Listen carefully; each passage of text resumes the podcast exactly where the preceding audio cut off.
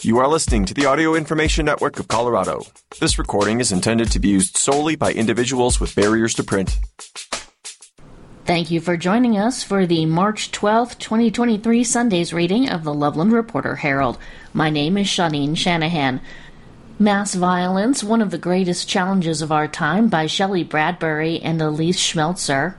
Colorado Health Advocates Seek More Funding for Family Planning by Meg Wingerter and following up with miscellaneous articles. Mass violence, one of the greatest challenges of our time. State law, ineffective mental health holds must change, experts say. By Shelly Bradbury and Elise Schmelzer, The Denver Post. A man at Denver International Airport told his father he'd ram his truck through a gate, hijack a plane, and shoot up the airport. A husband promised carnage at his former place of worship. A woman in East Denver vowed to open fire in a grocery store to make people listen to her. An author published a book detailing gruesome killings. A young person with bomb making supplies pledged to be the next mass killer. A Colorado Springs man threatened a mass shooting at a street fair. In the last 15 months, three of those people acted on their threats and 12 Coloradans died. After those attacks, the three suspects' prior threats loomed large missing warning signs of impending tragedy. A year before, authorities say a 22 year old killed five in a Colorado Springs LGBTQ nightclub. A judge said that the suspect was clearly planning an attack and it would be, quote, so bad if the person did not get mental health treatment. Before a man shot and killed five in a targeted spree across Denver and Lakewood, a reader tipped the FBI and Denver police that his murderous novels might be a manifesto. And before a man attempted to bomb a Jehovah's Witness hall in Thornton on Christmas Day and fatally shot his wife and then himself, a family member became so worried about his escalating antisocial behavior she asked the police to intervene. None of it was enough to prevent bloodshed. The failings in those cases have been well documented, but a review of red flag filings and interviews with law enforcement and mental health professionals by the Denver Post shows people across Colorado regularly make threats of mass violence, and the safety net intended to prevent such attacks is a complex, fragmented system that pits personal freedoms against public safety. Patchwork funding means some communities are better equipped than others to investigate threats of mass violence and to get help for those who need mental health treatment.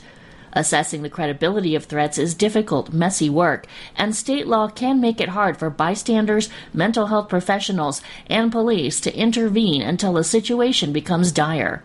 Mandatory holds for people experiencing dangerous mental health symptoms are short lived and too often result in a person being released back into society with few resources. Quote, that gray area where there's not necessarily criminal charges, but how do we make sure this person doesn't do something in the future? That's the risk the tricky situation, said Denver Police Chief Commander Paul Jimenez of the department's Strategic Investigation Bureau, which includes the Counter Threat Section. Colorado doesn't have a statewide multidisciplinary threat assessment team, law enforcement and government officials told the Post. There's no overarching system to track a person's threats or threatening behavior across jurisdictions and time, especially if that person is not charged with a crime. Frustrated families are often left to advocate for a loved one, even as that loved one might pose a threat to them, and people fall through the cracks. Quote, This is one of the great challenges of our time, 18th Judicial District Attorney John Kellner said. Mental illness and mass violence. By the time Denver police officers responded to reports of a man claiming to have a gun and pushing an empty wheelchair at Denver International Airport in September, that man's family had been trying to get him help for five months. They weren't surprised to hear that officers took the man to a hospital for an involuntary mental health assessment after determining he was unarmed but, quote, high, acting highly erratic. They weren't surprised when he was released from the hospital and was back at DIA the next day. It wasn't a shock when the man then called his father from the airport and threatened to carry out a mass shooting to hijack a plane. Quote, Thankfully, he hasn't gotten to where he has hurt anybody, the man's sister said, but it's just terrifying. When someone is this far gone, unless this trajectory can be stopped, where is it going to end? You just don't know. The man's sister spoke to the Post about her brother's long term mental health issues with his permission on the condition that neither sibling be named in order to protect the brother's career.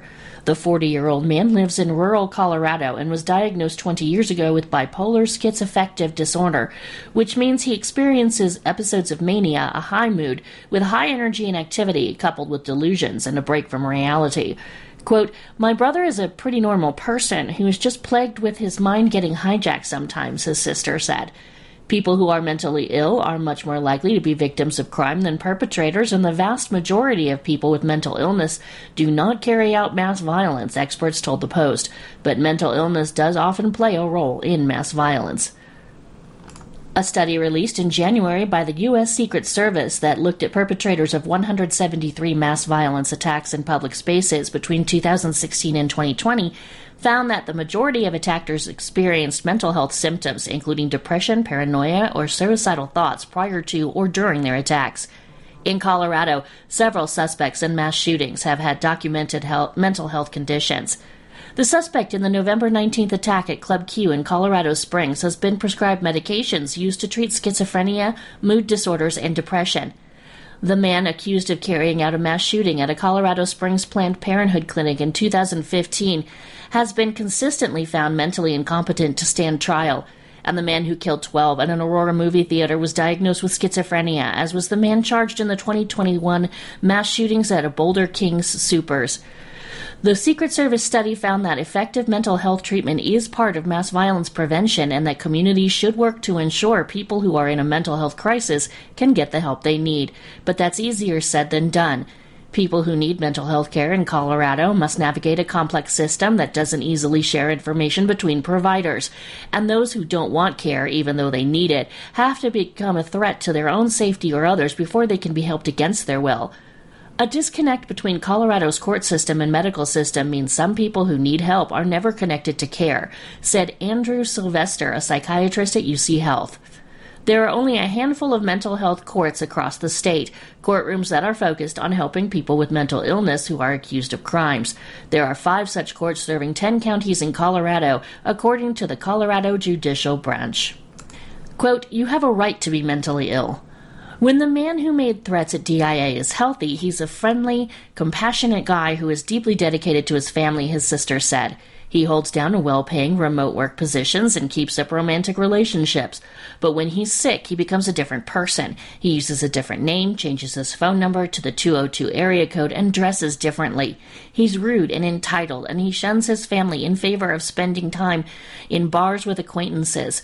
Over the last two decades, he's had regular episodes of mania and delusions that can last weeks or months, his sister said. Once he went five years without having an episode, his longest healthy stretch. In early 2022, life was good for him new job, likable colleagues, new girlfriend. Quote, and then in May, he said to my aunt, Something is wrong. My eyes don't look right. I'm afraid I'm going maniac, his sister said. And within days, he was no longer himself, and then it lasted for six months. When he's delusional, her brother believes he's part of some grand plan, she said. He's in the FBI, or he has to stop a global war, or he has a mission against looming dangers that he can't quite articulate. In 2011, he tried to break into the White House to personally warn the president of danger he perceived. Quote, that did not go well, his sister said with a laugh. Her brother was arrested and charged with assaulting a police officer. The episode that hit him in May was the longest he's ever experienced, his sister said. Over the years, he's figured out how to recognize the signs of an episode early and get himself medical help, and he tried to last summer, she said. He checked himself into the emergency room more than a dozen times, she said, got inpatient help ten times, but he'd often complain of something unrelated to his true problem once he got there, like foot pain, and he'd refuse antipsychotic medications, the only treatment that pulls him back after back to being healthy, she said. He always left the hospital as delusional as he was when he walked in, she said. Quote, he says it's like fighting with himself, she said. He's trying to get help, and then he arrives at the institution, and the manic and delusional part of him takes over. And he's like, no, no, no, no, we're not going to let him do that. It's a battle, and it's a battle where the further he goes into the delusion, it appears to be harder and harder to help. Last summer, she watched her brother repeatedly refuse the only effective treatments for his illness, she said. You have the right to be mentally ill, his sister said. Colorado law allows a person to be detained for 72 hours against their will in order to receive mental health care, what's known as an M1 hold, but only if the person presents an immediate danger to themselves or others due to the mental disorder, or is so sick they can't feed or care for themselves. Colorado Health Advocates Seek More Funding for Family Planning by Meg Wingerter. The ongoing pandemic and the overturning of Roe v. Wade last year have increased demands on Colorado's family planning cl- clinics, prompting some advocates to call for more state funding, but it's not clear if the legislature will respond. Hunter Nelson, a policy analyst at the Colorado Children's Campaign, said the U.S. Supreme Court's decision in Dobbs v. Jackson, which found the Constitution does not confer a right to abortion, has increased pressure on family planning clinics. Colorado's family planning program doesn't pay for abortions, but some clinics like Planned Parenthood offer both abortions and state funded services like birth control prescriptions and testing for sexually transmitted infections. Planned Parenthood reported a 95% increase in out of state patients seeking abortions after some states outlawed the procedure following the Dobbs decision, leaving fewer appointments available for other services. Quote, wait lists are going from a couple of days to a couple of weeks, Nelson said. We want Colorado to have the capacity to serve both Coloradans and out of state travelers. Colorado's family planning program covers contraception, pelvic exams, screening for breast, cervical, and testicular cancers, basic infertility services, and pregnancy testing and counseling. The Colorado Children's Campaign asked the legislature's Joint Budget Committee for a $2 million increase for the family planning program. The state estimated the program costs an average of $404 per patient, meaning an additional $2 million would increase the number of patients served by just under 5,000. The state doesn't provide the services directly but contracts with 80 clinics. Andy Bixler, spokesman for Colorado Senate Democrats, said the Joint Budget Committee is still debating a possible increase for the family planning program, and it's too early to say what they might decide. Maria Livingston, a spokeswoman for the Colorado Department of Public Health and Environment, which runs the family planning program, said she couldn't comment on pending legislation. In the most recent year, the program received about $10.1 million in state and federal funds. In 2019, the state health department estimated about 93,300 women and teenage girls had unmet need for contraception, meaning they weren't pregnant and didn't want to get pregnant in the immediate future, but were uninsured or felt they couldn't use their insurance because of concerns about confidentiality. About 44,000 of them received services in 2022. The program also serves men, but in much smaller numbers. Shanti Meyer, a senior director of medical affairs at Stride Community Health Center, estimated the number of people seeking family planning services at their clinics is 10% to 15% higher than it was in 2020. It's difficult to disentangle the effects of the Dobbs decision overturning Roe v. Wade from the pandemic and other factors that made people feel it wasn't a good time to have a baby, she said, though clinics that offer abortions have referred patients who are seeking contraception or testing to them. Quote, us and other health centers can help offset for patients who are looking for family planning services, she said. Women who become pregnant unintentionally are more likely to report depression, experience intimate partner violence, and start prenatal care late, contributing to higher rates of complications for their babies. The outcomes tend to be worse when the mothers are still teenagers, since they're less likely to graduate high school and more likely to live in poverty than those who had children later. A University of Colorado study estimated that at least half of the decline in births to women under 25 between 2010 and 2014 was due to increased access to contraception. It estimated the state saved between $66.1 million and $69.6 million on Medicaid and other programs for low income families. The abortion rate among younger women also fell. About half of the program's funding comes from Title X, a provision of the 1970 public health law that made federal dollars available to provide contraception, tests for sexually transmitted infections, and family planning counseling for low income people. The state health department applied for an additional $5 million on the Title X funds in 2022 but didn't receive them. Clinics in Colorado's family planning program attempt to bill insurance first, then charge patients on a sliding fee scale, and finally seek reimbursement from the state. About 77% of patients live below the poverty line and aren't charged. The state health department showed nearly half of Colorado's counties don't have a provider participating in the family planning program. It's possible that women in these counties have access to at least some services through other clinics or private providers, though. More state funding wouldn't immediately close the gap since it takes time to recruit new providers, Nelson said, but putting money toward attracting new providers and possibly offering higher rates would improve access in the long term, she said. Quote, just because something is legal doesn't mean it's always accessible, she said. Meyer said that the state could also increase access by offering training for providers who aren't accustomed to handling intrauterine devices and contraceptive implants. The state health department also could increase access by doing outreach to undocumented people, letting them know they won't be reported if they seek services, and by offering information in more languages and in places where immigrants and refugees congregate, Meyer said. $3.5 million project, a new look for Old Course. Grand opening slated for March 25th for Loveland's oldest golf course by Jocelyn Rowley. Though some finishing touches still remain, the $3.5 million renovation to the clubhouse at Loveland's oldest golf course is finally complete.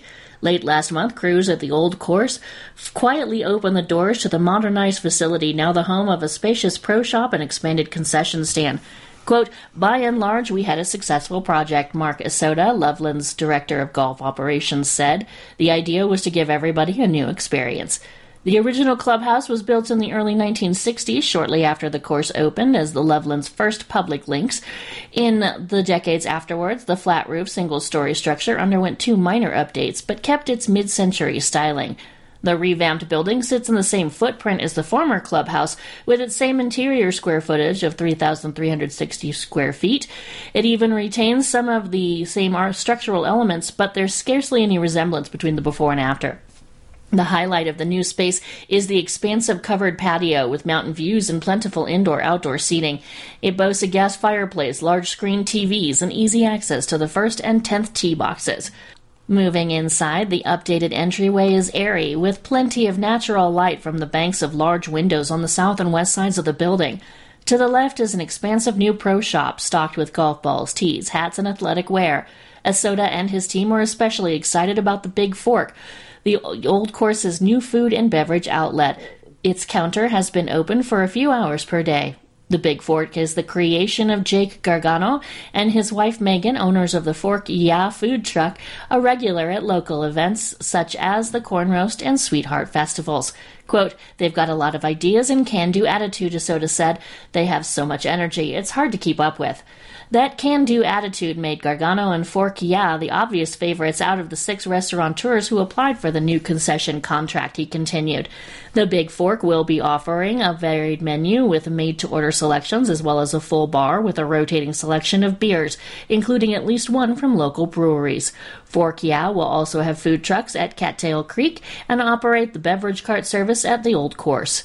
Helping them oversee operations is General Manager Diego Andraca, who is hoping to see the Big Fork become a neighborhood destination for food and drinks, like the Birdie's Burgers and Brews restaurant at Mariana Butte. Quote, we want to do events like trivia night or bingo or karaoke, Andraca said, said that adding that live music is also a consideration. Quote, we want to figure out the flow because there's not too much around as far as restaurants and bars in the area. The just completed update has been a vision of Isoda's ever since he took over the helm at Loveland Golf in 2018. However, the project took a few months longer than he was expecting. Originally scheduled to finish in November, supply chain and contractor challenges pushed the completion date to mid February. But Isoda and contractor Mark Young Construction were able to keep the project within the $3.5 million budget thanks to careful management and hard decisions, he said. The money for the project came from the Golf Loveland, which, as an enterprise fund, earns revenue from player fees only. In addition to the new clubhouse, the old course managers are also expecting new carts to arrive later this year. The maintenance crew has also been working during the off season to improve tee boxes, greens, and general landscaping. There have also been substantial improvements at Cattail Creek, the nine hole par 3 course across 29th Street. Last year, the course underwent irrigation improvements that will keep water from ponding on several holes. For the most part, lingering winter weather has kept large crowds off the course since the opening, but some brave golfers have been taking advantage of warming weather over the past few weeks. While most of the feedback about the renovations have been positive so far, Old Course head Pro Doug Anderson acknowledged that there has been some grumbling from longtime golfers who liked the low key ambiance of the original clubhouse and grill. Quote, a couple of people have complained that there's no rooftop bar or come in to say, I want to see what $3.5 million bought. But it's just been one or two people, he said. Most of the people are very, very happy.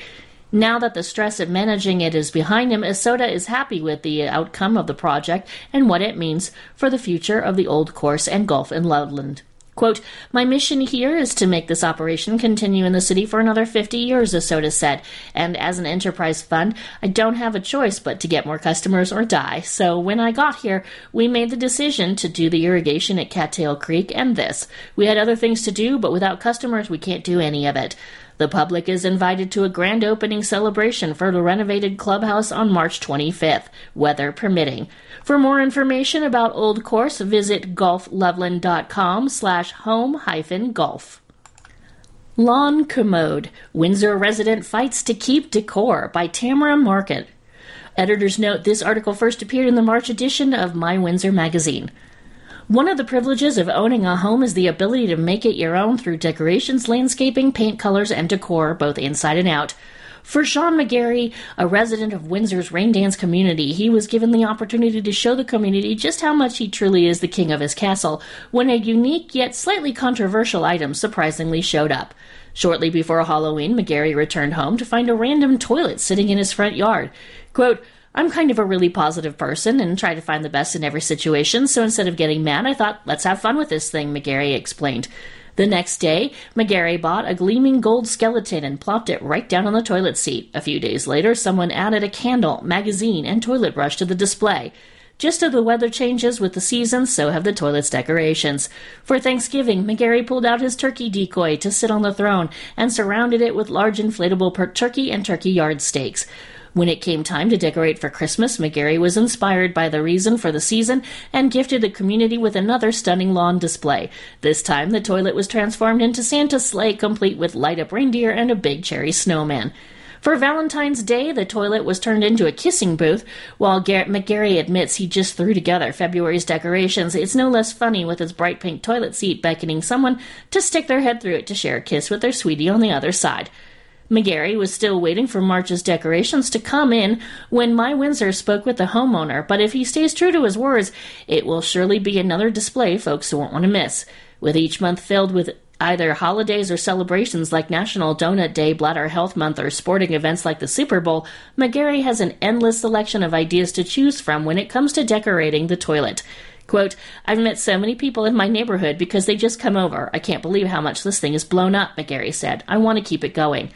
Despite the humor, the commode has been a thorn in the side of the HOA. On February 7th, McGarry received a letter from Advanced Homeowners Association Management out of Denver warning him that the toilet is in violation of the HOA's codes. The HOA notified McGarry that he needs to attend a board meeting to file a formal plan and outline to the Architectural Review Committee for consideration of approval for his new lawn decoration. However, McGarry disagrees. After scouring the HOA's rules and regulation, the toilet falls into, quote, a gray area. Quote, if I read the rules right, I can literally move it to the backyard and they can't do anything about it, McGarry said. I don't think they can do anything about it now because it's not a permanent structure. My Windsor was able to track down a copy of RainDance HOA rules and regulations online, and after reading the document line by line, McGarry may well be in his right to keep the controversial lawn decor.